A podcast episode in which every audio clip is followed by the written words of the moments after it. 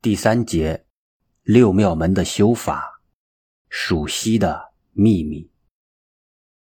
关于六妙门的属息，有个秘诀的，我现在把秘密告诉你们。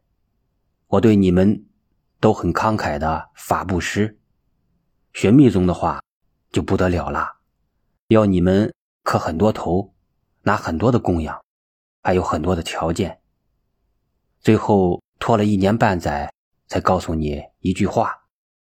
我不是这样，我能够知道的，过去祖师们留下来的，也是天下人的。如果让我知道了，我很不客气的，一定要把它公开。我不喜欢留一手不传人，我认为不道德。要注意学这个精神，使人人都得好处。那才是修道的目的。佛有个秘密的交付，当你要数息的时候，数哪一个？在哪个时候计数呢？人的贪心、私心，多半在呼吸进来的时候计一，那是做气功，不是修道。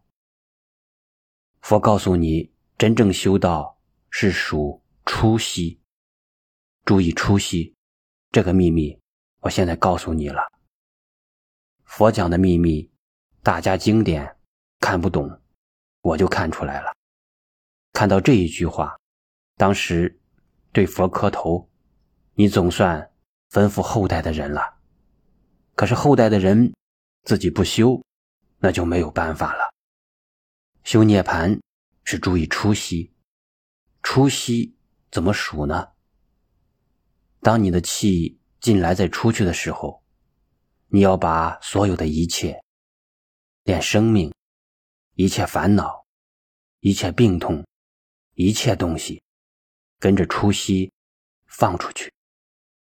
尤其是今天感冒生病，或者身体里生瘤啊、生癌啊，让它一起跟着出息出去。出去就空了。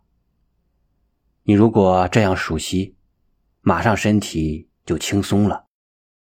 先试一分钟，再告诉你们。这不是理论，自己试试看。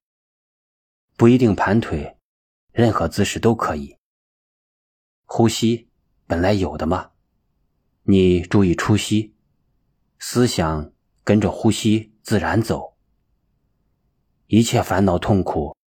一切病痛，一切的业障，呼出去就没有了。